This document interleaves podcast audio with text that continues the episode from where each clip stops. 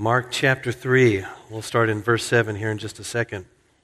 The week before last, I went with our staff to a conference in Louisville, Kentucky. It was a great conference, had a good time. And then uh, Pete and I, our youth pastor and I, flew back home together on that Friday. We went to the airport, and as we were checking in, Pete was in line in front of me. He went to the counter first. He's talking to the lady at the counter, and then that lady waved me over. And so I walked up there and stood next to Pete, and the lady said to me, Is this guy your bodyguard? and I was a little offended. I'm not what you would call dainty. Nothing about me exudes toughness, that's for sure. But I'm tall at least. Uh, but I'm not Pete, right? And so, uh, and the truth is, when you walk around an airport or any place with someone like Pete, you just you feel strong, you feel invincible, you feel well protected, and it's true that in a moment of conflict, Pete could tear the other person's arms off easily. But it's not even going to get there because all Pete has to do is just, you know, give it, raise an eyebrow, give a look, do something, and, and the conflict is settled. They're going to look for a, more susceptible target. So, walking with Pete, I, I recommend it for you. He's for hire, for bodyguard work. But uh, man, when you got someone, someone big like that by your side, it gives you a whole lot of confidence. In the Christian life, we need Jesus to make himself known to us in a lot of different situations and in a lot of different ways. There are times when we need Jesus to be gentle. There's times when we need the tenderness of Jesus. There's times when we need the rest of Jesus. And there are times when we need Jesus to fight, to be our defender, to be our protector. And when we experience Christ in that way, it gives the believer confidence in the face of every battle, every trial, every struggle, every threat, every attack of the enemy. When Christ is our fighter, defender, protector, the sheep walk strong in him. And what we've seen in our study of the Gospel of Mark is that Jesus is fighting for his people at every turn. I mean, the book opens with Jesus after his uh, baptism, goes into the wilderness and squares off with Satan. That's not some theological debate. That is warfare of the highest degree. And then at every step so far along the way, Jesus is engaging in the fight to rescue his people from sin in all of its manifestations. Just last week, we finished up a section in the Gospel of Mark. It starts at chapter 2, verse 1. It ends at chapter 3, verse 6. And in that section, there are five rapid fire instances where Jesus faces off in opposition against religious professionals who oppose him and attack him. And ultimately, chapter 3, verse 6, if you remember from last week, it ends with them plotting his death. Jesus has come to fight. And you need that fighter on your side. I, wonder what your condition is like this morning. I, wonder if you come in beat up, a bit worn out. I wonder if you lied through your teeth when someone said, How are you today? and you said, I'm fine. We're prone to do that. I wonder if you need a fighter. That's what Jesus is. In the passage we're going to study this morning, to borrow a term from last week's sermon, we're going to see Jesus, who is no tame lion, fight on behalf of his people. And then the most amazing thing, he takes the people he's fought for and he turns them into fighters themselves. So I think if we study this passage right today, it's going to have a couple of different outcomes in our lives. We're going to be encouraged by how we see Jesus comes to our defense and acts on our behalf, and then we're going to be emboldened in our fight against sin in our own life, in our fight against the enemy in the world around us. I like our chances today when we set our eyes on Jesus, who is our fighter and our defender. So I want you to follow along with me as I read Mark chapter 3. We'll start in verse 7. We've got two scenes that we're going to read this morning.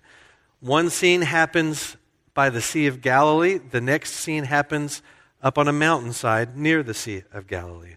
One scene happens with a large crowd of people, the other scene happens with a small group of people. These two scenes show us Jesus fighting and assembling fighters. Chapter 3, verse 7. Jesus withdrew with his disciples to the lake, and a large crowd from Galilee followed. When they heard all he was doing, many people came to him from Judea, Jerusalem, Idumea, and the regions across the Jordan and around Tyre and Sidon. Because of the crowd, he told his disciples to have a small boat ready for him to keep the people from crowding him. For he had healed many, so that those with diseases were pushing forward to touch him. Whenever the evil spirits saw him, they fell down before him and cried out, You are the Son of God. But he gave them strict orders not to tell who he was. Jesus went up on a mountainside and called to him those he wanted, and they came to him. He appointed twelve, designating them apostles, that they might be with him and that he might send them out to preach and to have authority to drive out demons. These are the twelve he appointed Simon, to whom he gave the name Peter, James, son of Zebedee, and his brother John. To them he gave the name Boanerges, which means sons of thunder. Andrew, Philip, Bartholomew, Matthew, Thomas, James, son of Alphaeus, Thaddeus, Simon the Zealot, and Judas Iscariot, who betrayed him. We're going to find confidence in two places this morning in each of these scenes. We're going to find confidence in the face of battle. So if you're taking notes, the first place we find confidence this morning in the face of our battle, Jesus fights for his people. Verses 7 through 12, Jesus fights for his people. So here's our first scene in verses 7 through 12. Jesus and his disciples are trying to get away. They go down to the Sea of Galilee. Uh, but there's a, a, huge crowd, a mass of people that follow him. Now, this whole action of Jesus withdrawing, trying to get away, is not something new to us. Jesus has done it multiple times already in the Gospel of Mark. After his baptism, he's alone in the wilderness. Uh, and then, uh, after a heavy day of ministry and healing in chapter 1, he withdraws to a solitary place to pray. Towards the end of chapter 1, after he heals the leper, you remember his popularity spread so far and so quickly that he could not get alone anymore. He'd go out into the wilderness to be alone, and the people would flock to him. We find that again here in chapter 3. Jesus and his disciples have withdrawn and the crowds follow him. They won't leave him alone. We're told that this crowd is following Jesus, but they're not following Jesus in the sense of discipleship. They're following him for his miracles, right? His reputation has spread. The healing he does uh, has made the rounds in all these surrounding communities. Mark gives us a list of places from which people are coming to see Jesus and to see his miracles and experience his miracles. In short, Mark tells us people are coming from north, south, east, and west, from all over. People are coming to see Jesus and encounter his miracles. So here's this scene. It, it's, it, to me, it seems quite chaotic as people are pressing in around Jesus. The mob gets the attention in the text, but if we cut through that mob and we look at Jesus, we see Jesus fighting in three different ways for his people. Three different enemies are, are present in this crowd, and Jesus goes toe to toe with each of them. The first way Jesus fights is he fights the decay of this world by healing broken people. So if you were to take a time machine back to the first century, and you land in somewhere in the Galilee region and you want to know where Jesus is, all you would have to do is find the parade of sick people and go where they're walking. Limping, blind, deaf, sick, where are they walking? They're going to Jesus. That sad parade will take you to the place where Jesus is. And that's what's happening here. People from all over funneling into this location looking for Jesus, a sad parade uh, of people who are sick and in need of healing. Mark tells us these people are from all over the place. And, and, they've come to Jesus for one explicit reason. They, they've come for healing. They've come for the miracle. Now, is it so wrong that these people have come to Jesus for healing? I, I would say no, it's not wrong. If I'm a person in that part of the world, if I'm a person in this part of the world, I face sickness, illness, I'm not finding healing, I, I'm going to Jesus for this miracle. Uh, and so, why wouldn't you, if you were a sick person on that day, travel from far away to find Jesus if you've heard of the miracles he's done? Or why wouldn't you, if you had a loved one who was sick and in need, carry them a long distance to find Jesus? And the people in this story, they're afflicted by the sinful decay of this world. These diseases, sicknesses, this human brokenness, this is not part of God's original plan. This is not His perfect creation. Sin brought all of this into the world. And so here are these people afflicted by sin and all of its decay. And when they are with Jesus, things are different. They get a foretaste of what eternity is going to be like. They get a foretaste of what his eternal kingdom is going to be like. In his presence, there is no more crying or sickness or pain. That sad parade that finds Jesus leaves Jesus rejoicing, dancing, praising, for what they've experienced in Him. These last few weeks in Mark have, have been remarkable because time and again we see Jesus as the healer and defender of His people. He heals the man with leprosy. He heals the paralyzed man who's lowered through the roof. He heals the man with the withered hand on the Sabbath. These sicknesses are not part of God's design, the result of sin, and Jesus comes to set these things right with his gracious healing of his afflicted people. And so, if that's you today, come in here beat up, soul weary, tired to your bone, you've got to hear this that Jesus loves you and he welcomes you.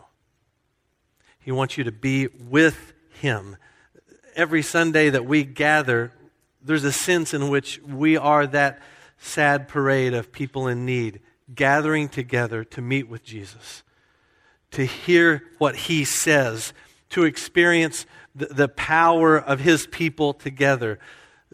When we come together like this, Jesus is manifest in the word preached, the word sung, the word prayed, the word fellowshipped around. We come here for edification and encouragement and strength and healing. When we're with Jesus, he sets these things right. There's another way Jesus fights for us in this story, though.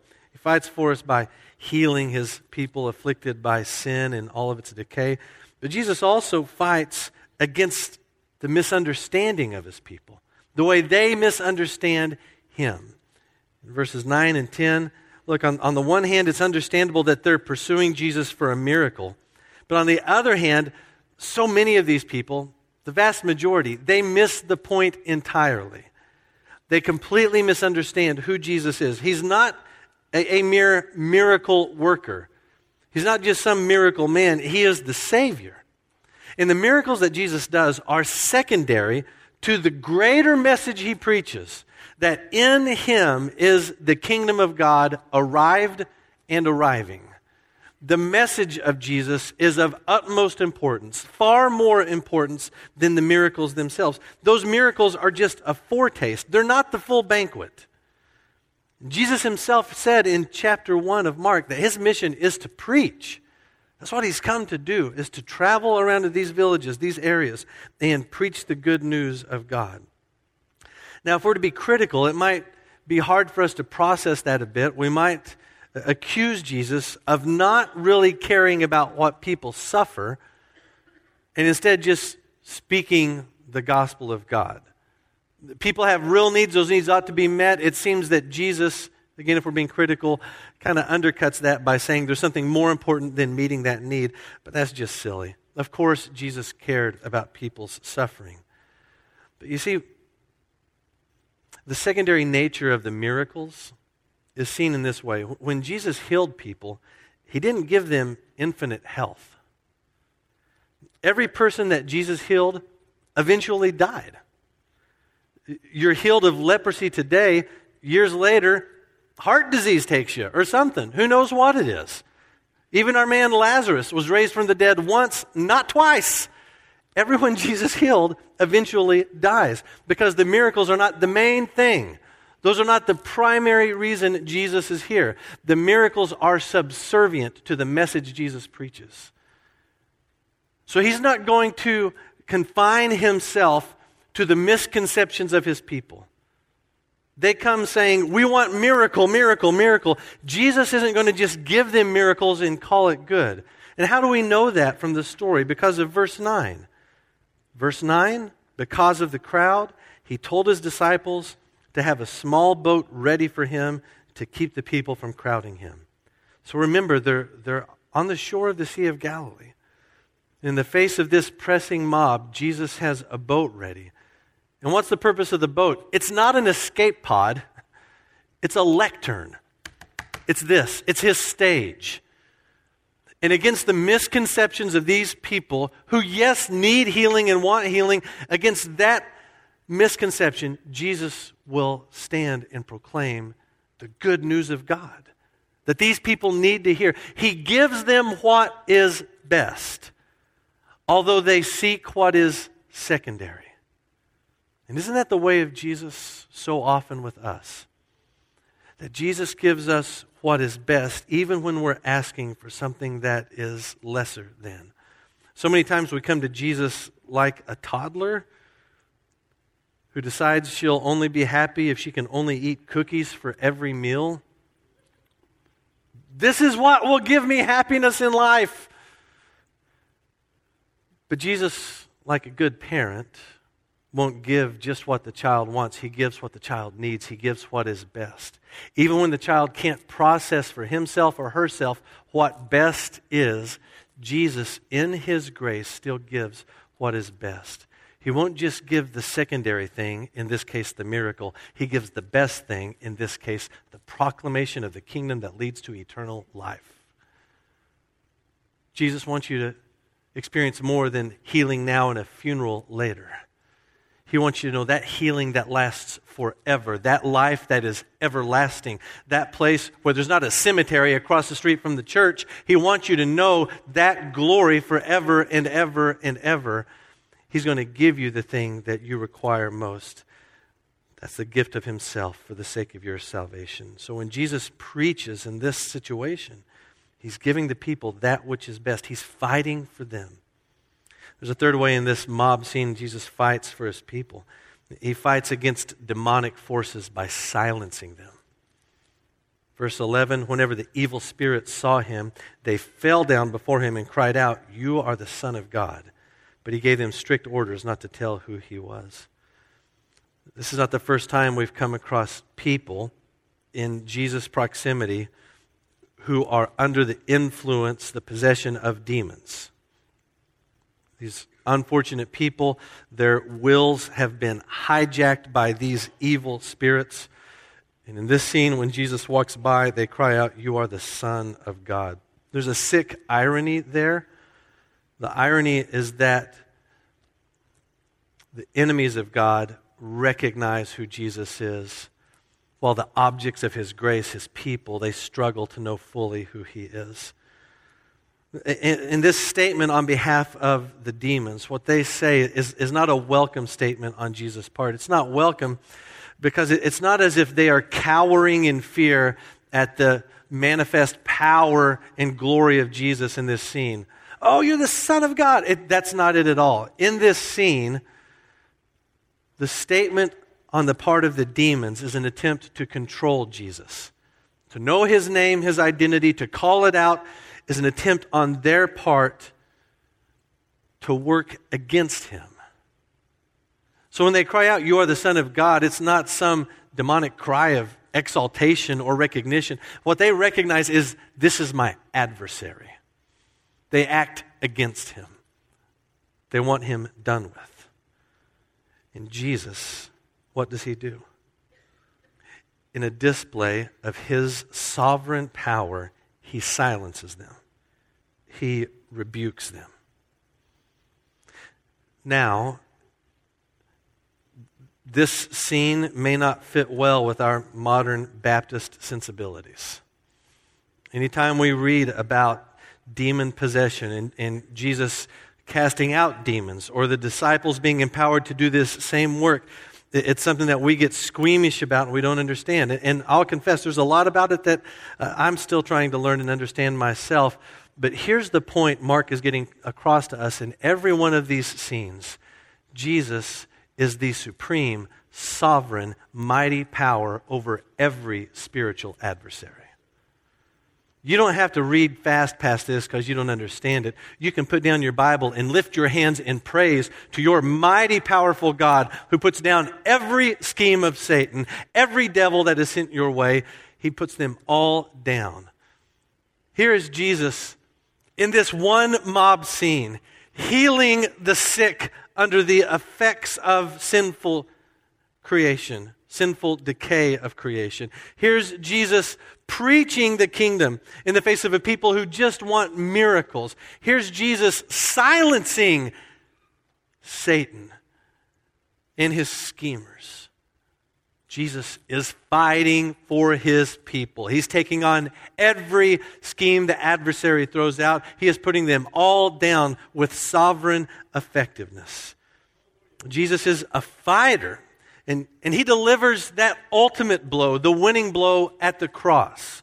What we see here in Mark chapter 3 is a precursor of victory to come when he lays down his life and takes on himself the punishment for all of our sin. The wrath of God, the just wrath of God against all of our brokenness and decay. He suffers it all himself, and in its place, he grants us his righteousness and his eternal life. His death and resurrection is the content of the message he proclaims that gives life and hope to those who hear and believe.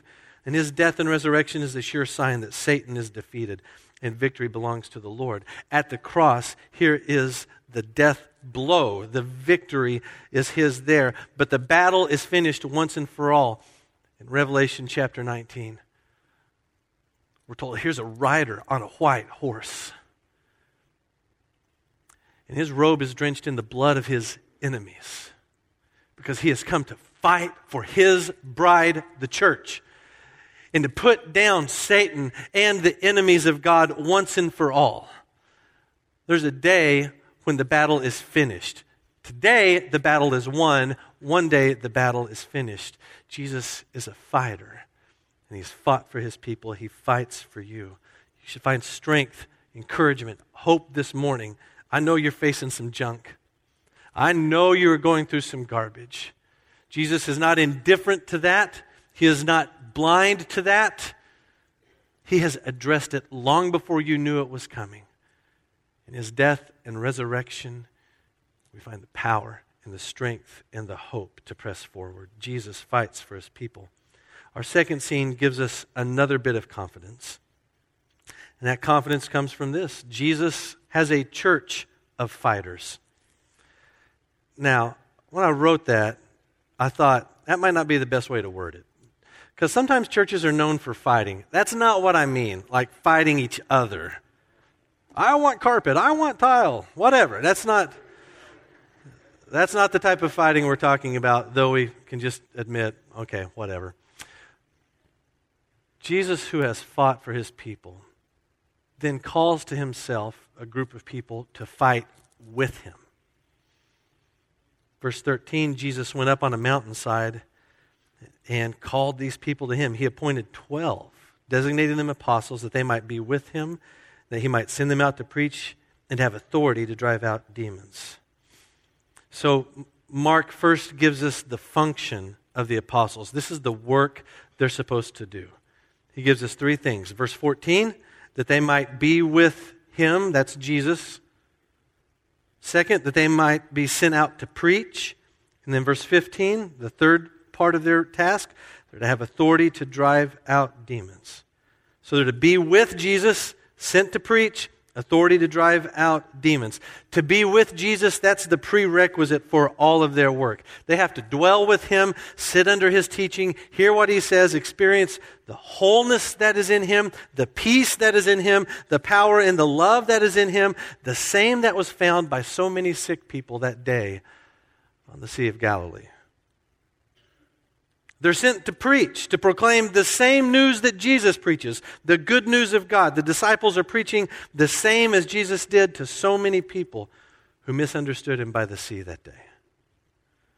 The disciples are given authority to drive out demons. Christ's power is granted to them in some measure so that they can silence this evil just as Jesus silenced it at the sea that day.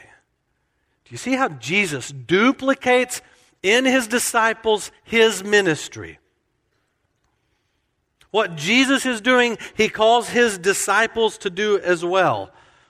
Be with me, preach the gospel, shut up the enemy, take territory back from him. Jesus multiplies himself in the life of his disciples. And this type of work is exactly what the disciples do. If we were to fast forward to Mark chapter 6, we'll get there in a few weeks, Jesus sends them out. And they do the same work that Jesus does they heal, they preach, they fight evil. So they fulfill their commissioning in small part in Mark chapter 6, but they fulfill it in large part after the resurrection when the gospel catches fire around the Mediterranean world.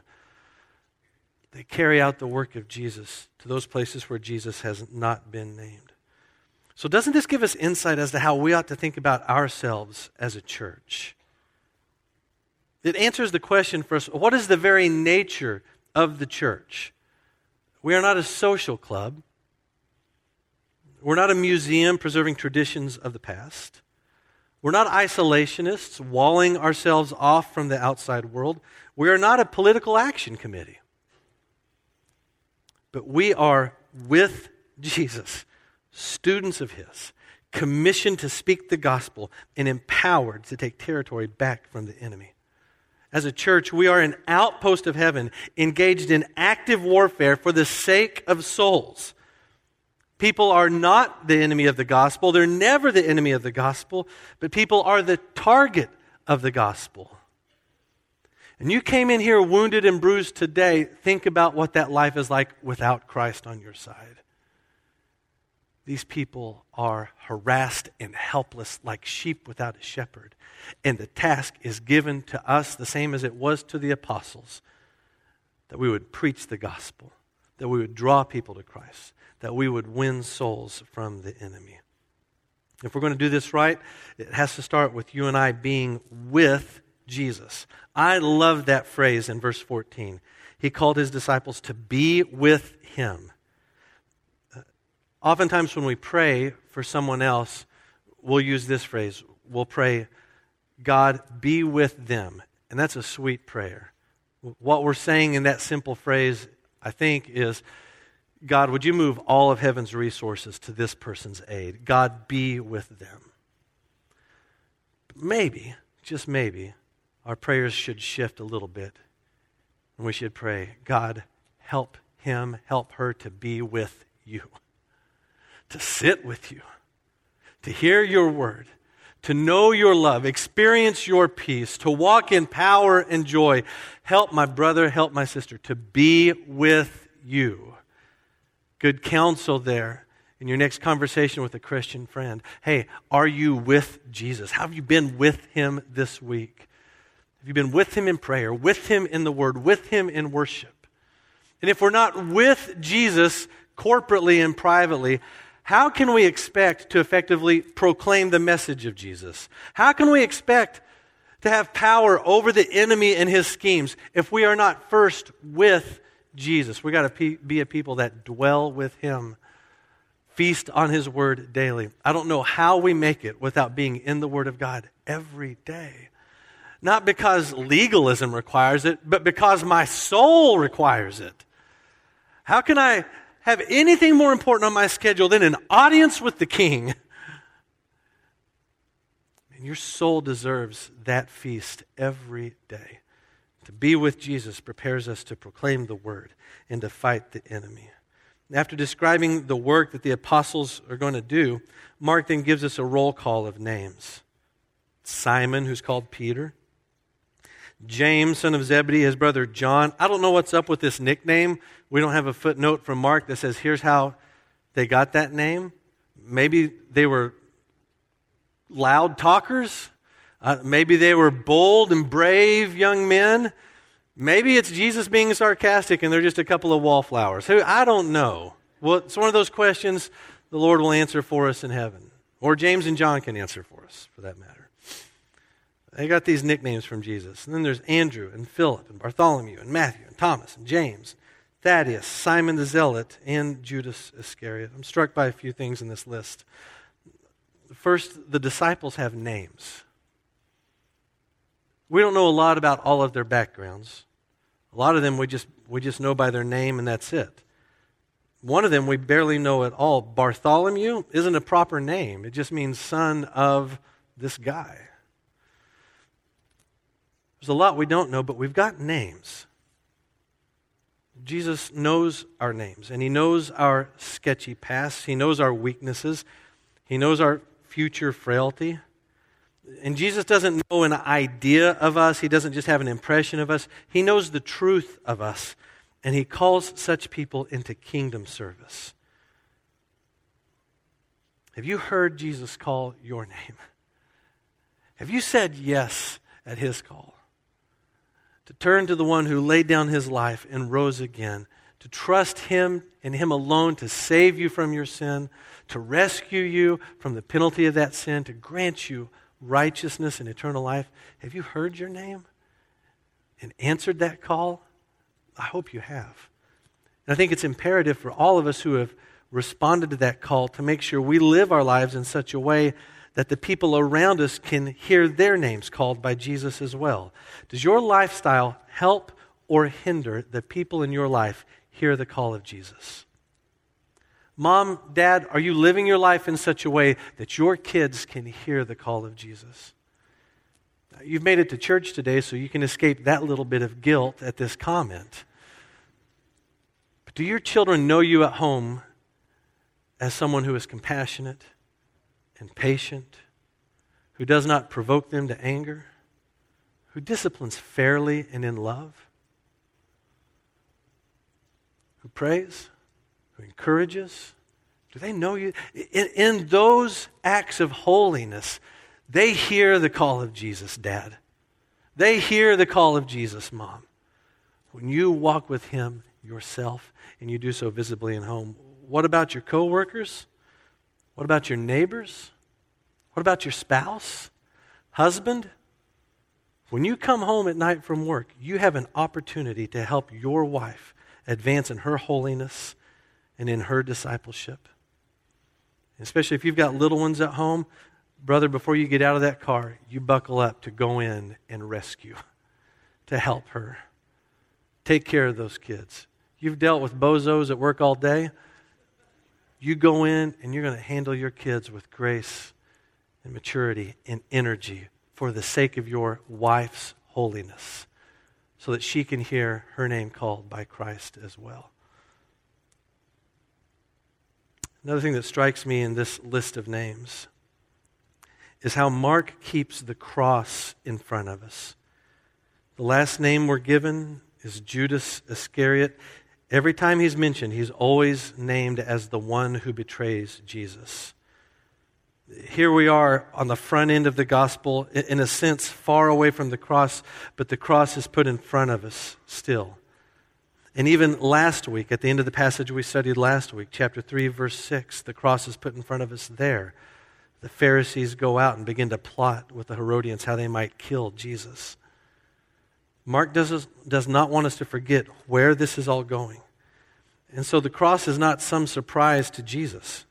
He knows why he's come. He's come to give his life as a ransom for sinners. So the cross is not some unfortunate incident that just sneaks up on Jesus and then needs interpretation in retrospect.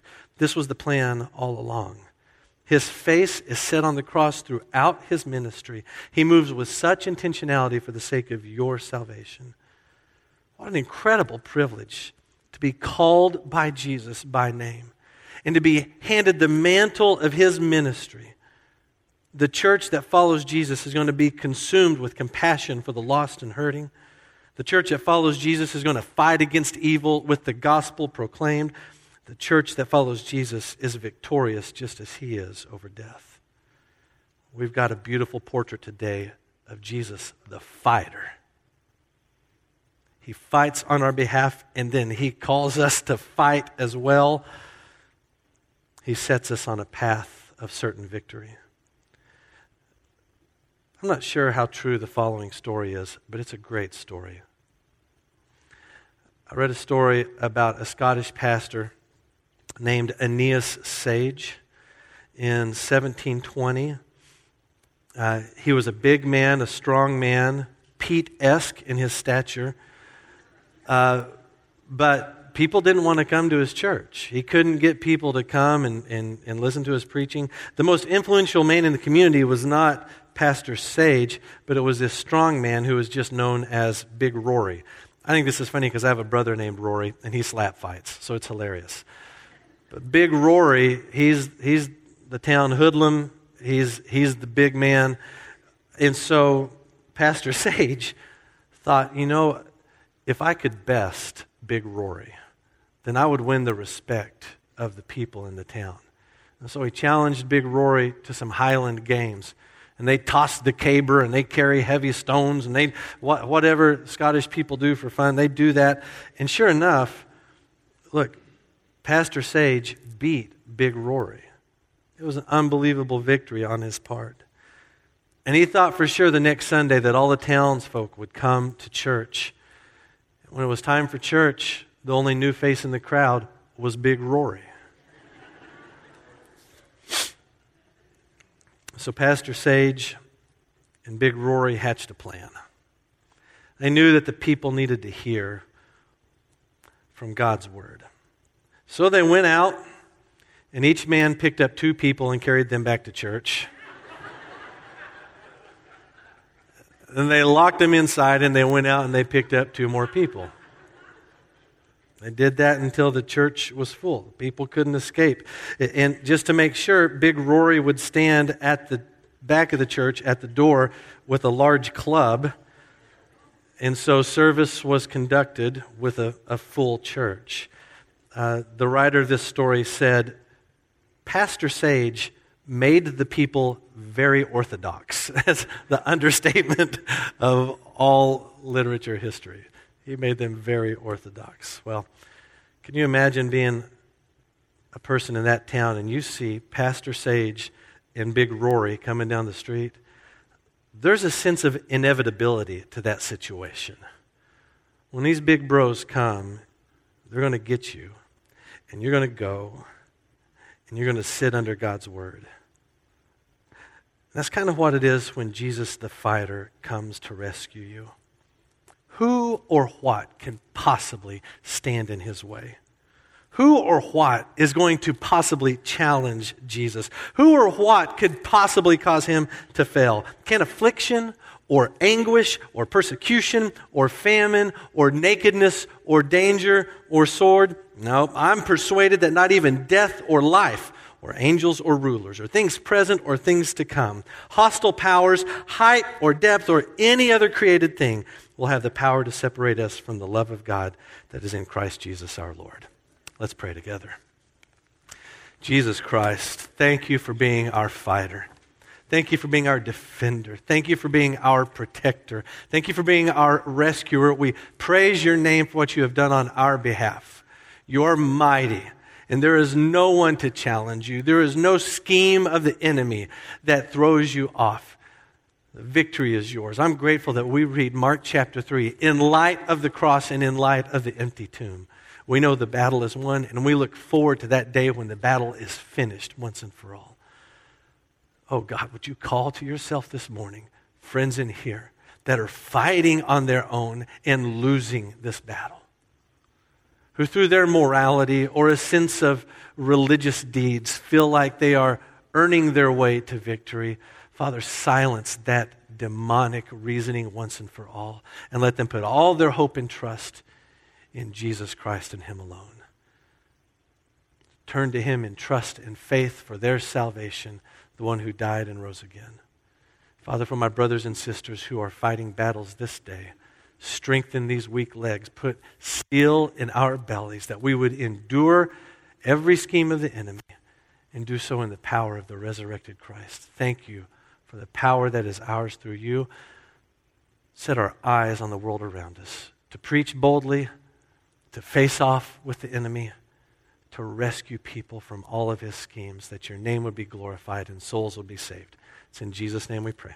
Amen.